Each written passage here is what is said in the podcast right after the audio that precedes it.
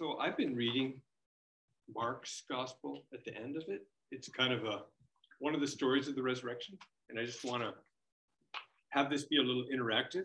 Okay, so I'm going to read a little part of this, and then we'll stop and discuss a little bit. Okay.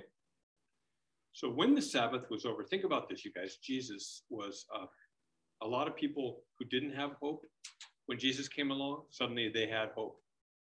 People that had been excluded and felt um, totally marginalized and like and voiceless when Jesus came and, and gave special attention to them. They felt seen, maybe for the first time.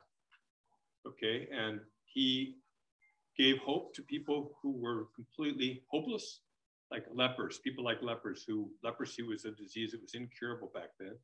And people who had leprosy had to yell out, you know, um, unclean, unclean, just so that people could get, you know, get far away. I guess they didn't have masks or they were afraid that it was super contagious. And, and so, uh, anyway, they were people that there was no hope. And these people, Jesus healed.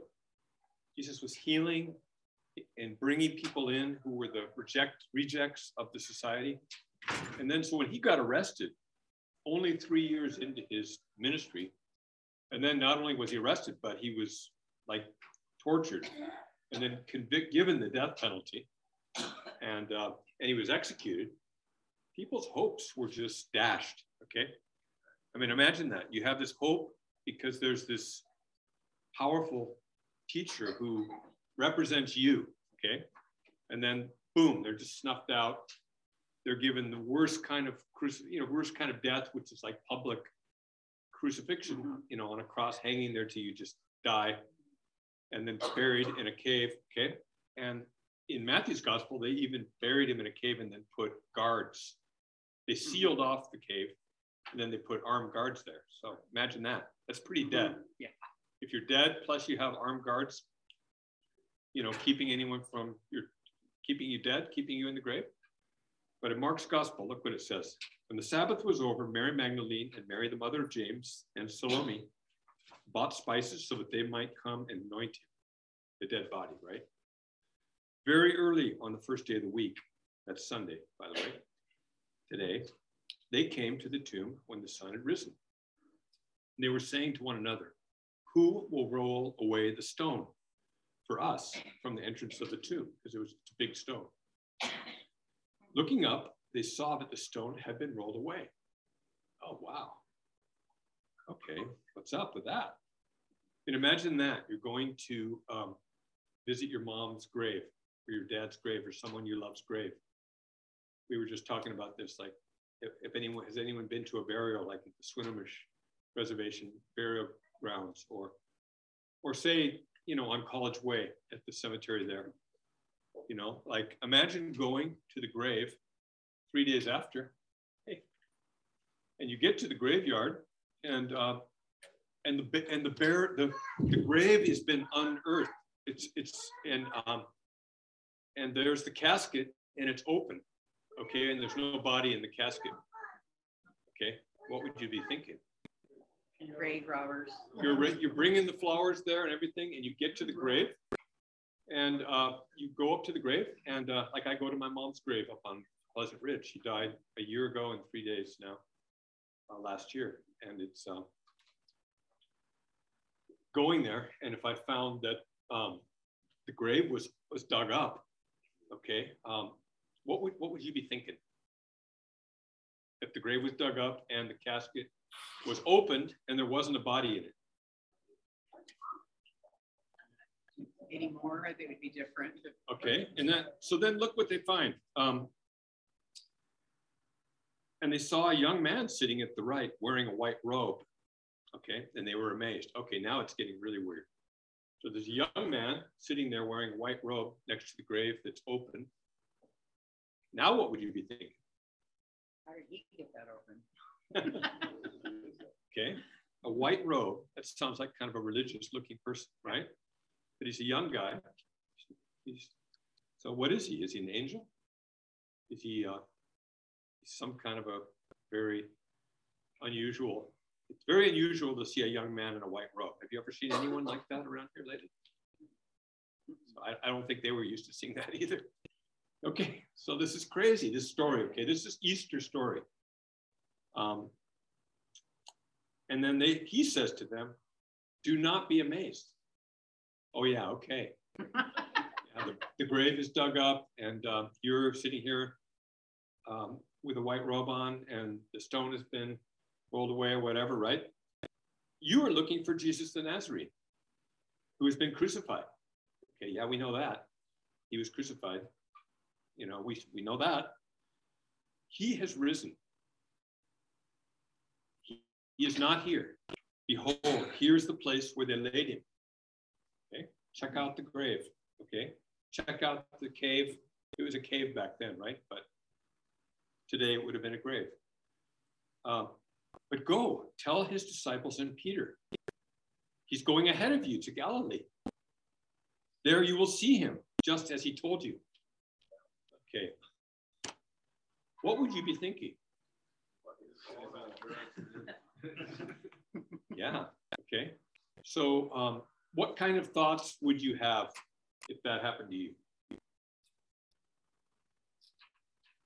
Someone who has been brutally executed, who was put in that grave, and it's been three days, okay, and they were very dead when they were put in that grave, and now they're not there, but you don't see him, you just see the grave open, and if someone's telling you who's wearing a white robe, who's tells you don't be amazed, you know, don't freak out. Okay, don't freak out, right? Um, and he's going to meet you. He's not dead. See the place where he was laid. He's not dead. He's risen. So what would you be thinking? I would be thinking that I was dead. you mean you'd be you'd be scared? You would have thought you were dead. Okay. If it was my if it was like my child or my family, I would be, I want him now. I want to see him now. You'd want to see him now? Yeah. Yeah. Okay. Yeah. Took him. Any other thoughts about what you'd be thinking? Fear. I would be amazed. Fear. Okay, here's what happened. Look, verse 8. They went out and they fled from the tomb. You know what fled means? Took off, ran. They took off running for their lives. Okay like they got the willies, they got completely freaked out. They ran for their lives, right? For trembling and astonishment had gripped them. And they said nothing to anyone, but they were afraid. You know that that's where this gospel ends? In, in the oldest manuscripts, that's where the gospel of Matthew of Mark ends, right there. Like if you go to the oldest manuscripts of the of the New Testament Greek Bible, that's where it ends right there. So that's what we're left with is these women who go there, they find the tomb empty and they flip out and they run uh, terrified and they don't tell anyone anything. So what, how is that good news? I don't think the good news happened yet. she go back to speak there now? Go back to speak to the. Mary saw him. Okay, not yet though. Okay, but this is where the gospel ended in, in, in all the ancient manuscripts ended right here. Just in Mark. Yeah, in Mark. Okay. That's weird. I didn't know that. Okay, well, what's interesting is that if you knew that this guy was alive, what would you be thinking? Would you be scared to, to run into him? You'd Be afraid to talk to the disciples. You know you've seen the resurrection. Would you be scared to tell the disciples? Yeah, yeah for sure. They'd think you were nuts. They'd think you definitely needed to be committed somewhere. Up your med, Robin. okay. okay, so, but imagine if you, okay, here's the, here's the reality. I think it's kind of amazing that the story ends here because basically this is where we're at. Jesus is, a, he's alive and he's at large and he's out to run into us. He's, he's, a, he's, he's, he's likely to run into us. And he's conquered death and he's but this is a this is a human, a human one who's beaten death. But I mean, I don't know. That would that freaks the heck out of me thinking about running into him. Okay, because he's beaten death and he's he's alive. That's the Christian message. That's the message of hope. Is that we have a God who became a man. Okay, God became God sent His Son. He gave His life to love the least and the most broken and marginalized, rejected people who loved him, but then the authorities killed him. And they thought he'd done, they'd done away with him, but they hadn't. Mm-mm. They haven't.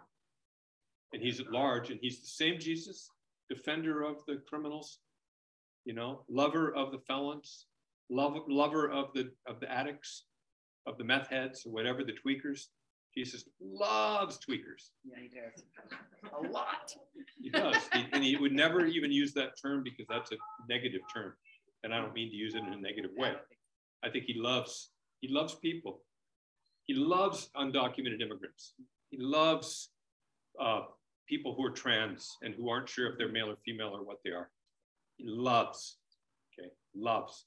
And that love brings about, um, transforms, okay. So let's just read this next little part.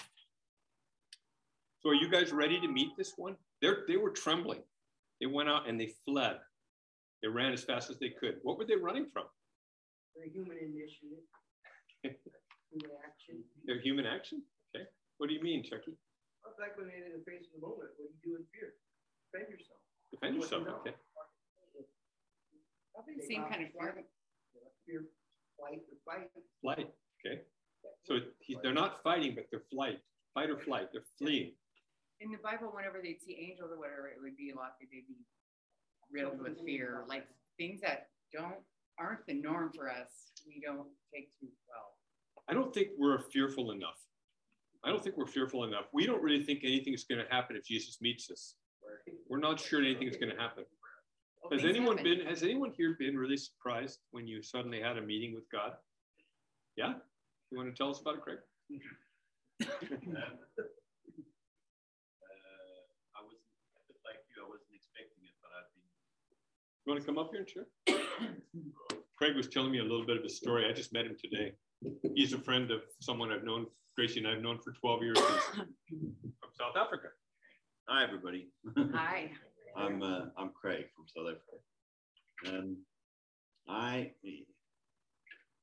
what happens when, I've been searching for God for a long time. And, uh, and when God found me was when somebody prayed with me, literally because I had a sore stomach. And And when did that happen? This was in January this year. And uh, so that was the, the last thing I was expecting when somebody prayed for me, just because I had a, a sore stomach. And what happened was I was immersed in love. And you know, the interesting thing you were saying about God, my feeling in that moment was why was I trying to find him? It, that love is always there. I was just blocking it with all my searching and all my ideas about how it works and it was just un, unconditional love greater than anything i've ever experienced uh, and then she prayed for me again the second night and it happened again and this time god cleaned out some shame in my life uh, i was abused when i was a child um, and, I, and there was some spirit in me that was I don't know how to explain it, that was dark. That took about two hours of me. Mhm. Once again, though, consistently, even in that, and it was hard, it was painful. It was just that love all the time. And the biggest thing I took away from that is we have all these conditions about how love works and what we have to do, what I have to do. But it doesn't work like that. That love is just there. We're the ones, I remember a saying that I never really understood. If God feels far away, who moved? You know, it's me. It's not God. Um, yeah, so so and so surprising. I wasn't expecting it at all. Um, and it changes you, like you said. It changes you. Um, yeah, and then we're then the challenge is we're called to do something. I think with that, or to share that. So I'm sharing that with you. And uh, and this is somebody I've been in Buddhist monasteries in Japan, and I've been to ashrams doing yoga for three hours a day, trying to, you know, meditating. All of that stuff was great, but uh, but God was there all along. I just didn't know how to just accept the love. I just didn't know how to do that, and I still can't explain it to you. But I was broken enough that I accepted it, and it just flew in. It just like you said, it just and and Bob was sharing it. It was just like a fire. and it was greater than, than anything I can ever explain. And this is from somebody who uh, who was searching but didn't really believe in Christ as a redeemer. You know, that was a nice story of a good man that walked the earth after people. You know? But and final, the final thing I want to say is when you understand that love, as, as Bob says, that love for the marginalized, that love for the people that are rejected, the love for people that are broken, it's just that's powerful, man. Because I don't know, it's hard to love people that are broken. And that's what he did. And, yeah, so I, I pray that all of you feel that love. Thanks. Right. Thank you. Thank you. Yeah. So, wow. Thank you very much, Craig. So, check this out, you guys. So, Jesus, he's out, he's at large, okay? And through the Holy Spirit, right? Because Jesus uh, sent his Holy Spirit. So, he's invisible. And so, we don't even know when he's lurking and ready to just, you know, surprise us. And so, we, we want to try to open ourselves up to that surprising love that is after looking after looking for us, right? Who wants to win us over and heal us and and just change our lives. And that's the love that is uh, from the resurrected one. So just I'm just going to read the rest of this. Um, so um, they went out and they fled, right, from the tomb, for trembling and astonishment had gripped them. And uh, they said nothing to anyone, for they were afraid. And the word afraid here can also mean they were in awe. Okay, and so I like that, and that that is a nice way to end it. Because if you think if you're if you're just out and you're kind of in awe, but it's fear. There's a little bit of fear too because you don't know what's going to happen if this Jesus meets you, because you're not going to be the same after the meeting. When when we let God touch us, we're not going to be the same, and that's kind of scary, but it's good. It's a good kind of fear. It's kind of a right. So then look what happens. Now, after he'd risen early on the first day of the week, he first appeared to Mary Magdalene, from whom he'd cast out seven demons. She went and reported to those who had been with him while they were mourning and weeping. When they heard that he was alive and had been seen by her, they refused to believe it. Okay. Why would they refuse to believe it? What's that? Human in action. Human in action. Maybe they wanted to stay inactive. Well, no, it's, it, they know what they've gone through with Jesus. He trained them for this event. But it's coming from a woman back then. They, Shucky. There could have been some male superiority going on there for sure. There's only Yeah. two women that got to see him first. Okay. Yeah, I think it's interesting. The it's reading the morning, this morning was it's interesting that women were at the tomb and that he, Not the men. that he that, you know that they had just had enough belief to be in fear and still go out.